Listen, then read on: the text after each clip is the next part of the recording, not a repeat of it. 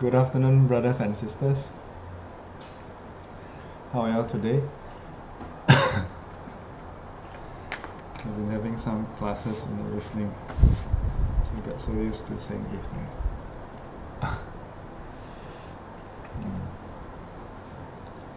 So today's 5th of July.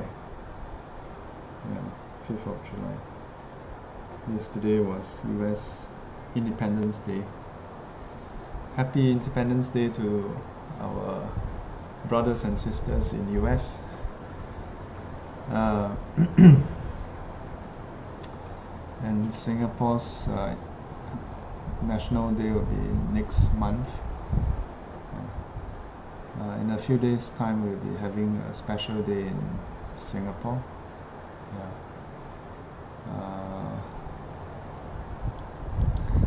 Today's topic is prayers in our life. Prayers in our life.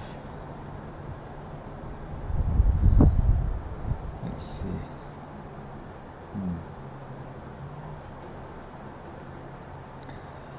Yeah.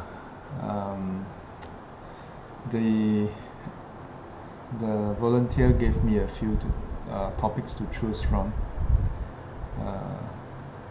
One was obstacles in cultivation, another was what are the Bodhisattva vows, and then the next one is how to deal with aversion, and the last one is meditation and a wholesome mind. Yeah. So I thought, I think during this period a lot of people do a lot of prayers. Yeah. So I thought I'll just do a session on the prayers that we have in our life.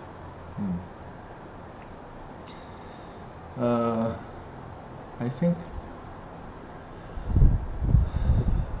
I wonder whether prayers are a natural thing for human beings.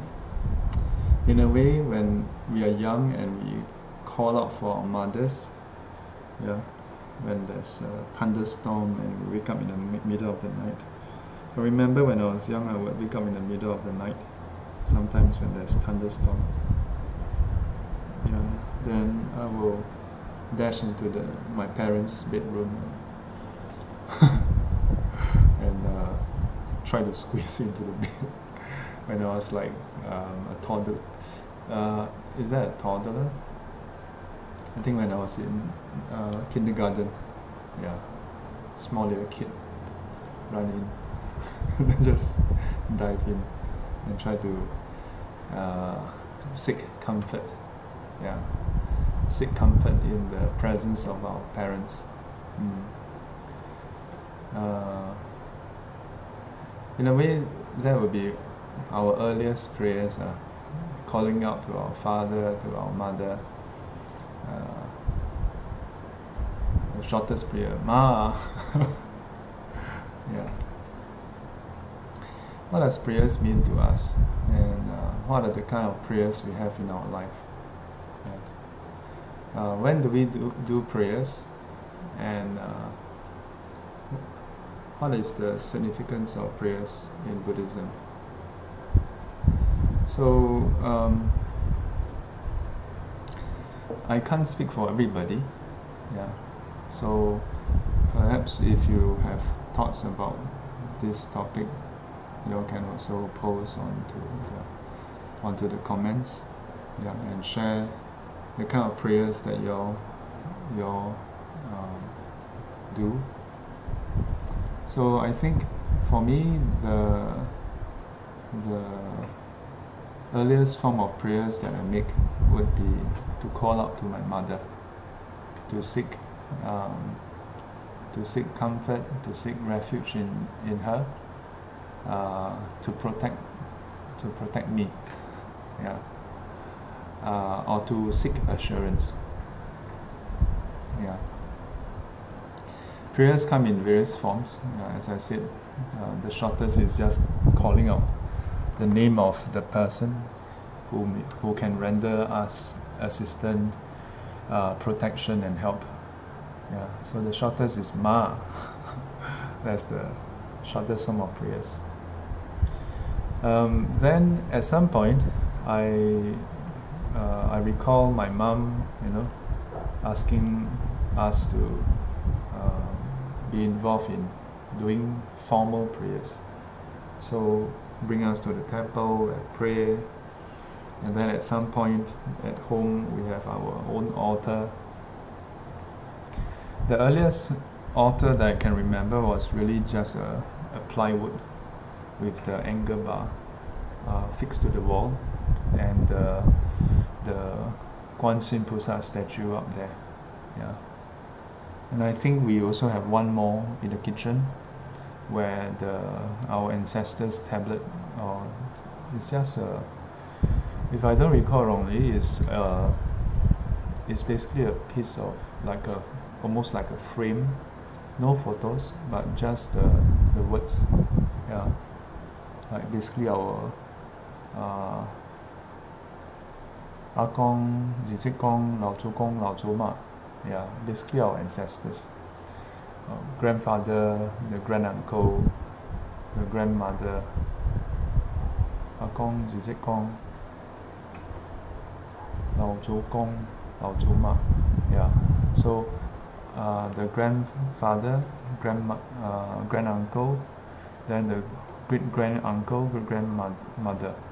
Yeah, that was before my grandmother passed away.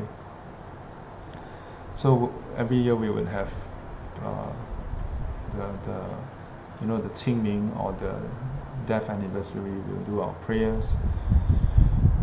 More like we'll do offering of a meal, and then vaguely remember the prayer would be in the form of inviting them to come and have a meal, but that's ancestor worship, yeah. Do they really come and pray or come to eat? As a Buddhist, we will hope not, because if they do, then it means that they are in the ghost realm, yeah. Ghost in Buddhism it's not that human beings die and definitely become a ghost. Ghost is a separate state of existence, and for those with strong attachment, then they get reborn in that state, abide temporarily. Yeah. Then once that karmic force is worn out, then they get reborn again. But we still do that kind of prayers, so that kind of prayers. There's also in the process we may also pray that our ancestors will bless us, yeah. So it involves a kind of beseeching, yeah. That's one kind of prayer, to ask for help, yeah, ask for help. And it can be asking for help for ourselves, yeah, or it can be asking for help for others. Then of course there's the famous verse that I shared oftentimes in class.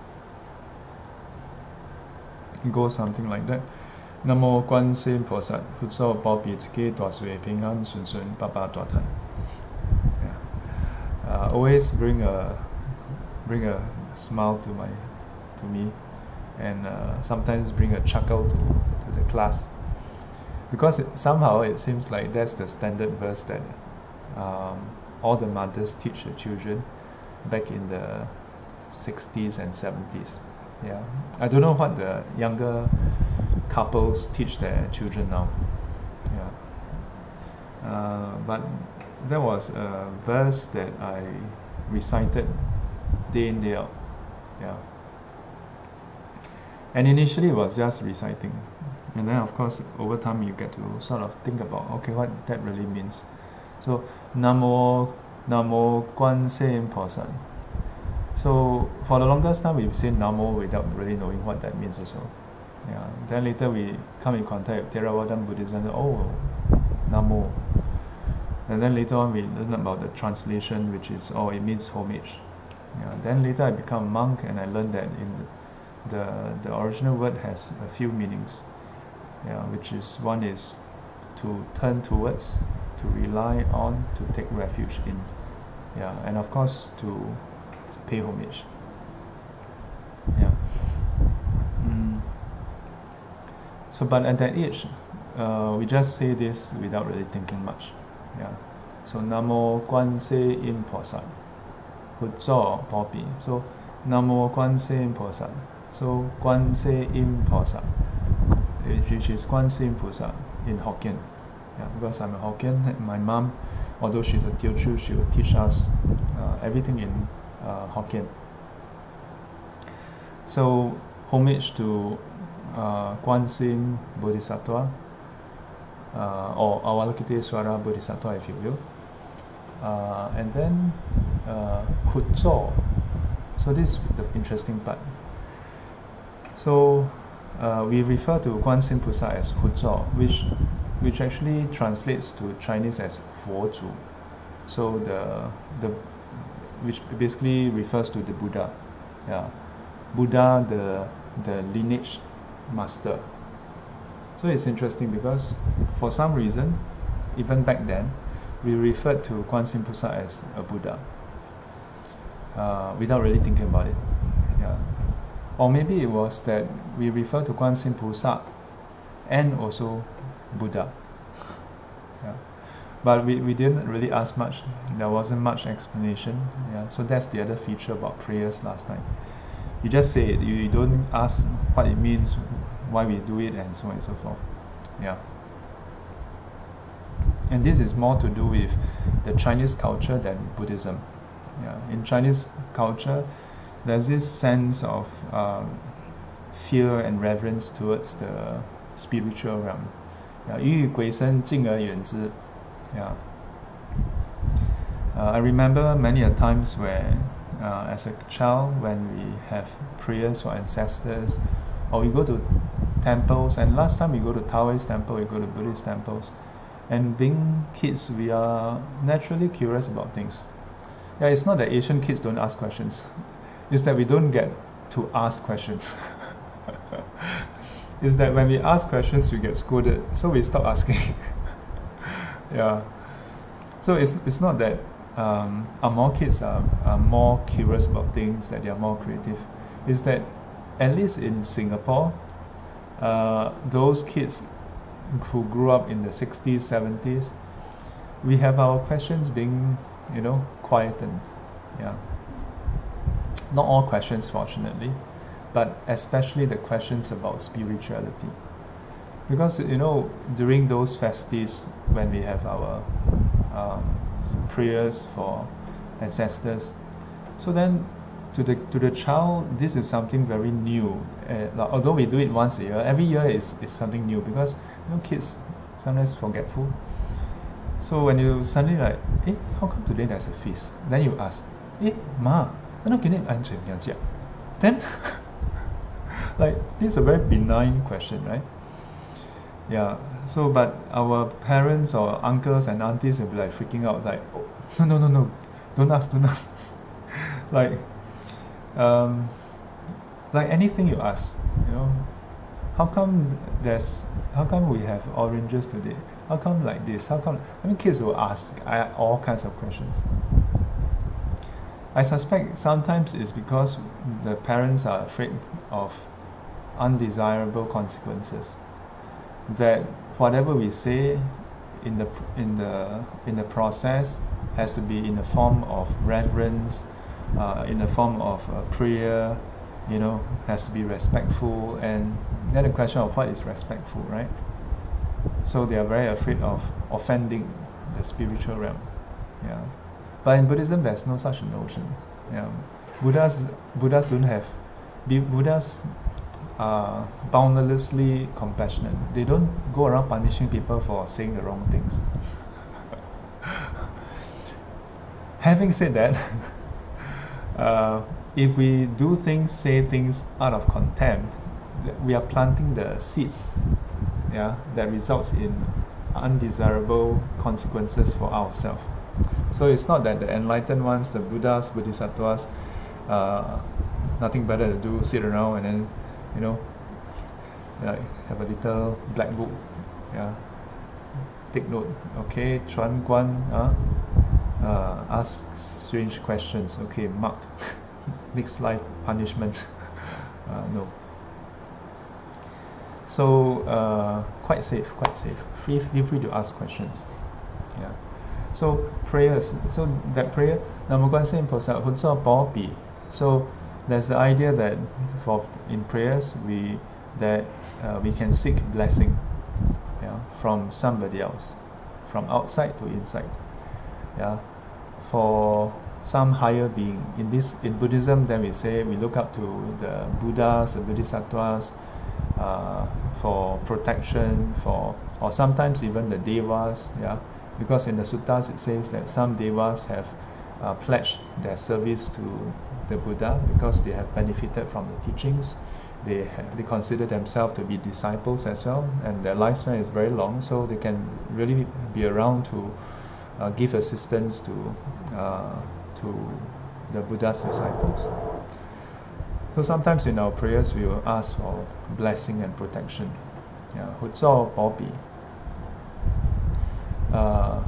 So at that age, and for most people, the idea is, okay, you ask for help, yeah, and ask for blessing, ask for protection. Protect who? Sometimes it's to protect ourselves, sometimes it's to protect the family. In this case, yeah, the whole family, big and small, from the old elders to the youngest. Yeah. Ping an sun sun. Yeah, that the whole family be safe and for things to go smoothly. Then the last one, the last one is the favorite. Papa Tua Tan. I don't know whether my mom added that in. Yeah, that your father would have would earn big bucks. Yeah. There was a period of time where I felt quite ashamed of this prayer. Yeah, like very uncouth, you know, very what do you call it? Very low class. Feels very strange to say such a thing. But over the years, I start to appreciate that this prayer is not that bad now, because it reflects on the very simple simple requests, yeah, that people have, just to have safety, for things to go smoothly, yeah, and, you know, if possible, last but not least, if my father can earn a bit more money, you know, yeah, very simple. Never say earn millions of dollars. Just make, you know, make big bucks. But first and foremost, be safe.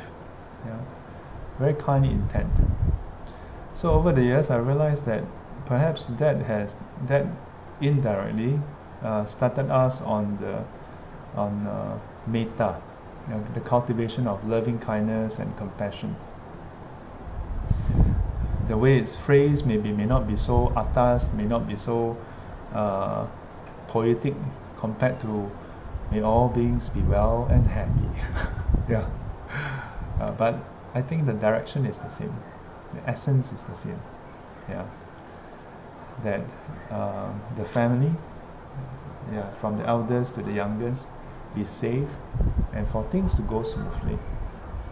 And most importantly is that this is not a prayer just for yourself. So it gets you to care for your family. Yeah.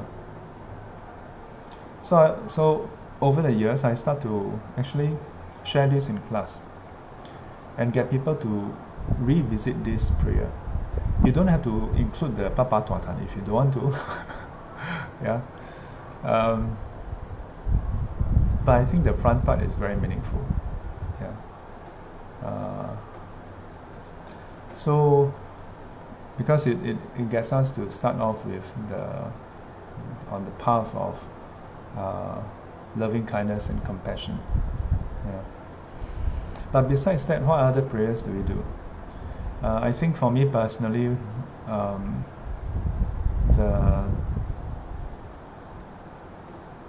the other kind of prayer that I do very sincerely is the ones that I do just before exams. Yeah, just before exams, then, you know, like, as in, like, literally outside the exam hall, and then everybody is just waiting to go in, and then you're like praying very sincerely, and then, you know, the invigilator come out and tell us that, okay, you all can go in now. And as you're walking in, your heart is like really pounding, and you're making a prayer, Namo Kwan Sim Pu sa, Namo Kwan Sim Pu sa, Namo Kwan Sim Pu sa, please. Yeah, I think that's when you are super sincere. And in this case, it's a bit more just for ourselves. So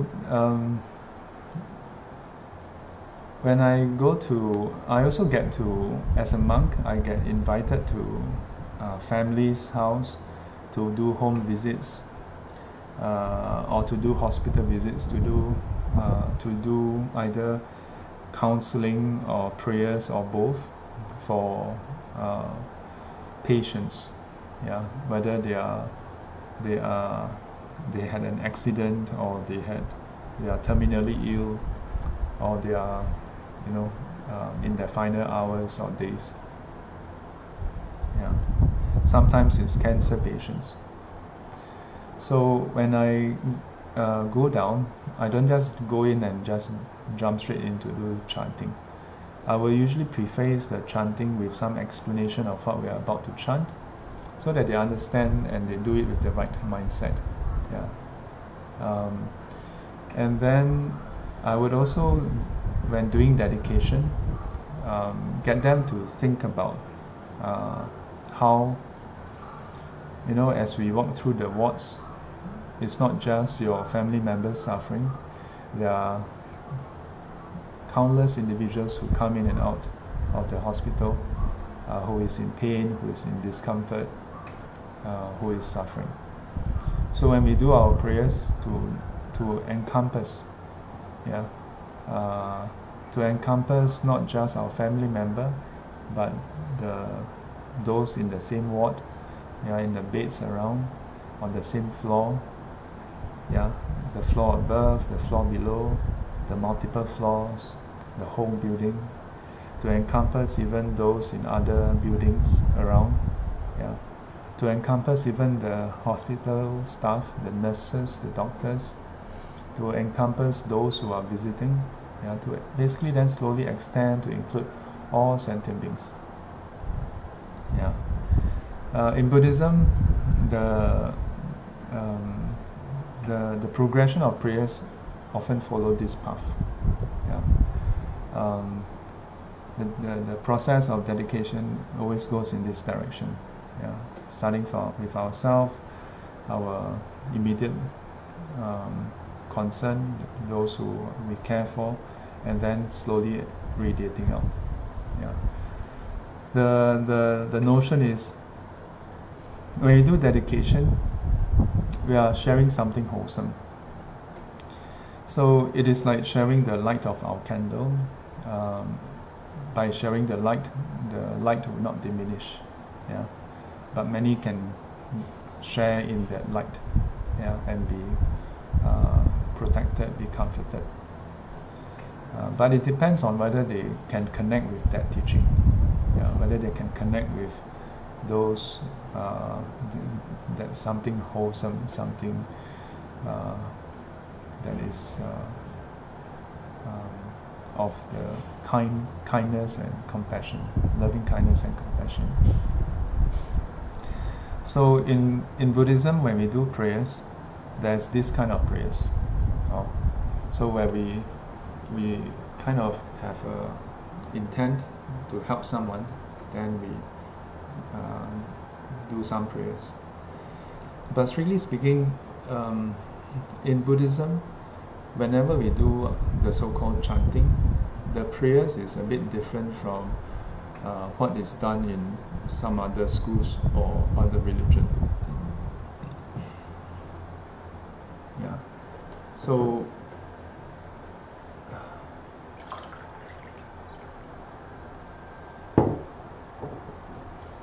Like for example,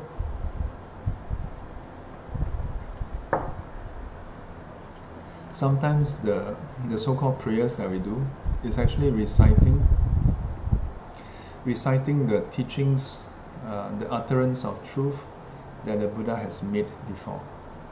Yeah, the teachings he has given. And when we say teachings that he has given, many times it is actually a dialogue between the Buddha and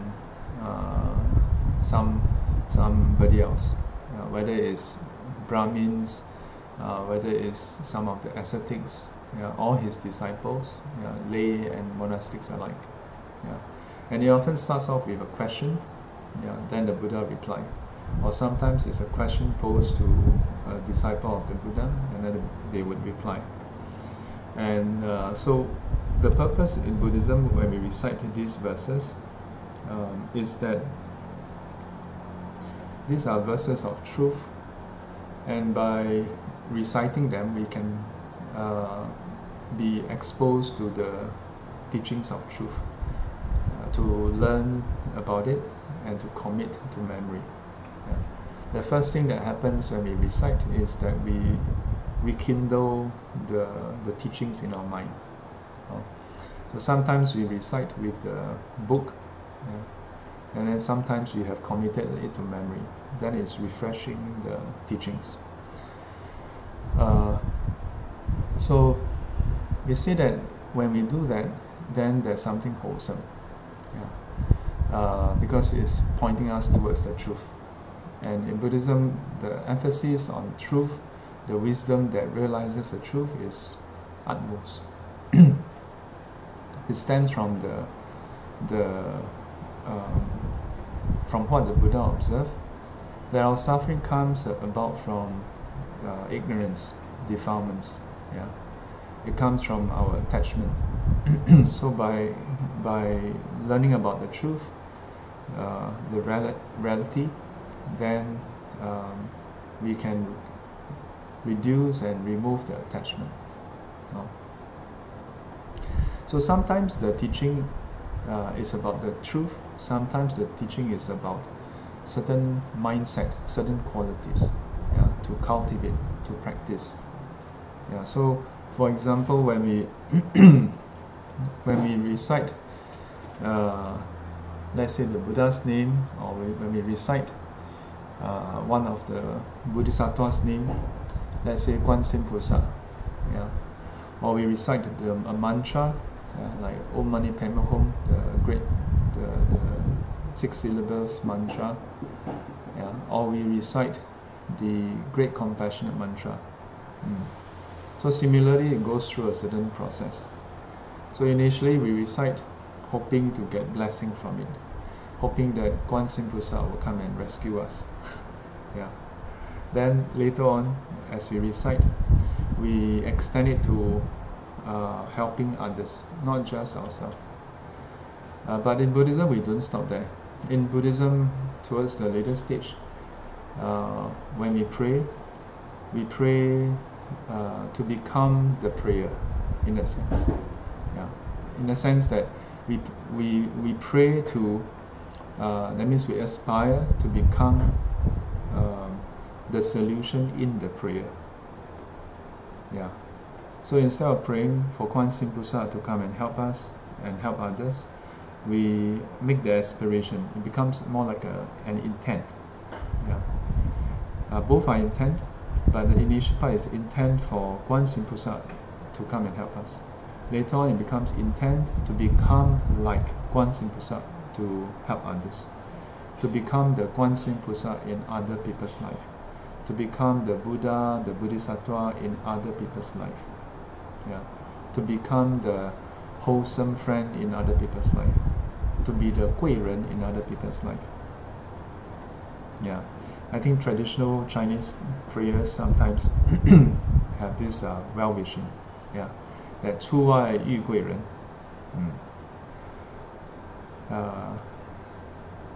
There should be a second part, which is 出外做贵人. So not just always going out to hope that you meet someone who can benefit you, to meet your benefactor, but to aspire to become a benefactor when you go out. Because if everybody is looking for a benefactor, who is going to be the benefactor, right? I mean, think about it. Only makes sense, right? Yeah. So to have that aspiration, to become a benefactor for others, to be a wholesome friend for others, yeah, to be a solution for others than a problem for others. But in Buddhism, we don't just start and end with a prayer. We start with the aspiration, and then follow up with the practices to materialize, yeah, to make good that prayer. Yeah, so 以愿导行，以行满愿. So 以愿导行. So when we make our prayers, it's basically saying, let me set forth a direction. Yeah, I set forth a direction that is where I want to be headed. Yeah, when we say we want something to happen, that means that's the direction. Then after that we say, what, based on that direction, what are the things I should do? Yeah. If I want to become a benefactor for others, I must have the ability to benefit others. Yeah. I must have the ability to identify people's strengths and weaknesses. I must have the means to help others. I must also have the qualities, yeah, the skill set, the intelligence, the wisdom, yeah, to be able to guide others, to help others. I must have the compassion to do so. I must have the patience to do so. Yeah, I must have a lot of resources to do so. I must have the mental capacity, the mental strength to do so, the tenacity, the resilience to do so. Yeah. And if you look at all this, then it is none other than the 6 paramita. Yeah. Then it makes sense why there's this 6 perfection. Because this 6 perfection is what will enable you to become a benefactor to others. Is what will allow you to become a good, wholesome friend to others. Is what will allow you to become Kwan Sim Pu sa for others. Yeah. In Buddhism, being a Bodhisattva, being a Buddha, is not just a nice idea. Yeah. It's not just empty talk. You need to follow up with the actions, the practice, to develop yourself. And that's why we emphasize so much on developing ourselves, the qualities, and also accumulating merits. For many people, the idea of accumulating merits is like, this is a very selfish intent. It's not. Yeah, I used to think that way also, but over time I realized that, yeah, if you yourself is lacking in merit, how do you help others? Yeah, you don't have the means, you don't have the resources. Yeah, so nothing wrong with accumulating merits. The question is, what do you do with the merits? Do you accumulate merits, cultivate merits just for yourself? Yeah. If cultivating merits is wrong, then it's like saying studying is wrong. Why do you study so hard? Huh? You're selfish, or you want to get A? Well, maybe for some people they have purely self-centered intent. They just want to study hard, get A to flaunt. Yeah, but it doesn't mean that everybody must do that. Yeah, there are some people who study hard so that they can master the subjects well, in order to be able to benefit others with their knowledge and skill set. Yeah, so why not? Yeah. So so during this period, we are not quite out of the COVID-19 yet, so I think perhaps this is something that we can do. Yeah, to include in our prayers, to become a source of help for others, yeah, to be a Bodhisattva for others. And recently, I've been sharing this crazy idea. Yeah. every morning after your prayers, after your meditation, to do 5 minutes of daydreaming. Yeah. To daydream yourself to be a Bodhisattva. Yeah. Just imagine, okay? Yeah. Because we are not enlightened yet. So you just imagine. Imagine if I'm enlightened, then with the enlightened wisdom, how would I look at my day today? How can I benefit people today? And then think about yesterday, the week before, the troubles that I had. Yeah. If I'm enlightened, how would I deal with them? Yeah.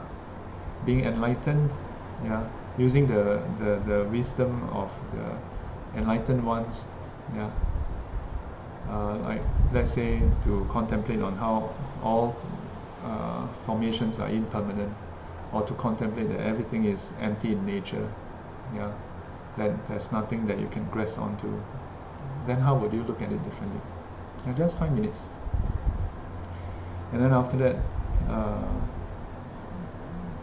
after it's done, it's okay. Go back to being unenlightened.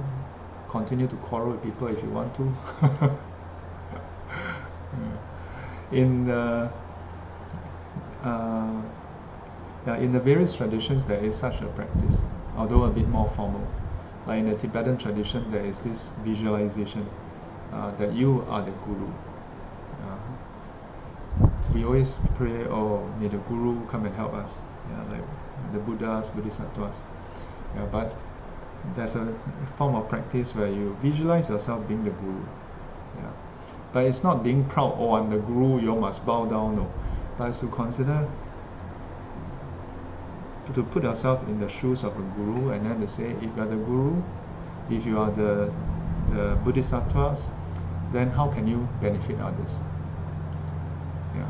We cannot do it yet, but just try. Yeah. Test drive. Because if you wait until you are enlightened, then you know it may take a while. Yeah, so before that, test drive. Yeah. It's, as I shared yesterday in class, it's just like before you go for a trip. Like let's say you think of going to Japan, you think of going to China, you think of going to Europe. Before you go, you are fantasizing, right? You fantasize on how wonderful it is. You look at photos, you look at friends' photos, you look at Instagram, you look at the brochures. You're fantasizing, yeah. But that creates that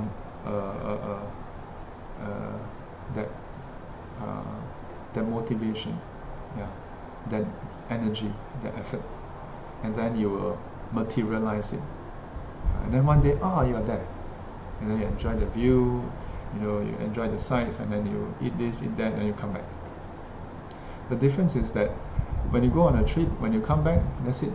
Only all you get is your memory, nothing more, nothing less. But if you visualize yourself going on a different trip, on a trip to enlightenment, yeah, and then visualize yourself being enlightened. One day, when you do get enlightened, oh. Then there's one trip that you don't turn back. Yeah. You become enlightened, you don't turn back anymore. So prayers in our life.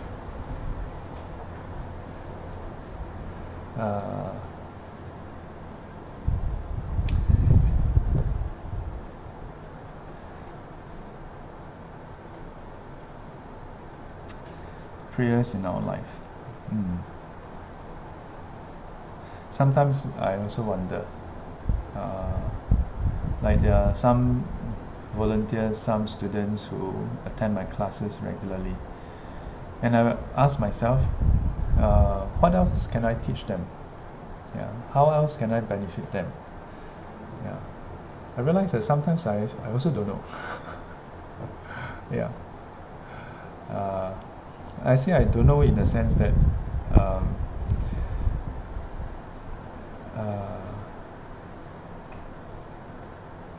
in a sense I know, yeah, but in a sense I don't know, because I feel that everything that has been taught by the Buddha has been taught already. Yeah. So unless students actively come to me, whether they are volunteers or not, unless they actively come to me and share with me what they would like to know, otherwise, yeah. But I hope that, especially for volunteers, that they don't take it as just work, you know, that's just an errand, as a chore, but that they take this opportunity to have first-hand access to the Dharma, yeah. Because ordinary, like normal devotees, they wouldn't, they seldom would have access to come and like text me and say, Suhu, how about this topic? Although actually you all can, but strange thing is that people, very few people do that. Yeah, very few people do that. Some students do, but it's always that one or two students. The rest just backbenchers. Yeah, just, you know, fan-sitter, just sit there. So I don't know. Yeah. So if there's a prayer I have, would be for them to have the courage to speak up, to ask for Dharma. Yeah, and if let's say, like in the Avatamsaka Sutra, there's this teaching, or in the there's this teaching about Sancai Tongzi Wu Sancai, that if let's say everything that I can teach a student has already been taught, then I should have the ability and wisdom to point them to the next teacher, yeah. Or should they find that they have learned everything they need, then they should go and find the next teacher. Then they can progress. Otherwise, like, it's just like, while you may, you know, feel very comfortable in primary school, but once you have finished your primary 1 to primary 6, then it's time to go to secondary school. Yeah, and then you can learn more. Yeah. Yeah, someone must teach primary school lah. So SGC is like primary school. No advanced topic, yeah, very mundane topics. So even the prayers, you see, the prayers I talk about is all very mundane one. So I hope this session has, for those who are new to prayers, yeah, can give you food for thought, and perhaps kindle you to be more active in your prayers, yeah. And to go beyond the self-centered prayers to another level of prayers, which is to embody the prayer. And for those who have been around, yeah, take it as a revision. Actually, there's quite a bit of comments here.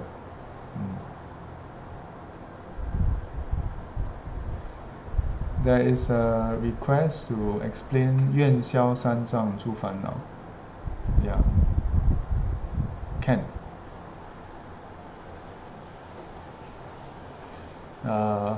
We'll leave that for next week. Okay. Ingwi Teo. Let me put a heart shape there. So next week we'll discuss this topic. Yeah.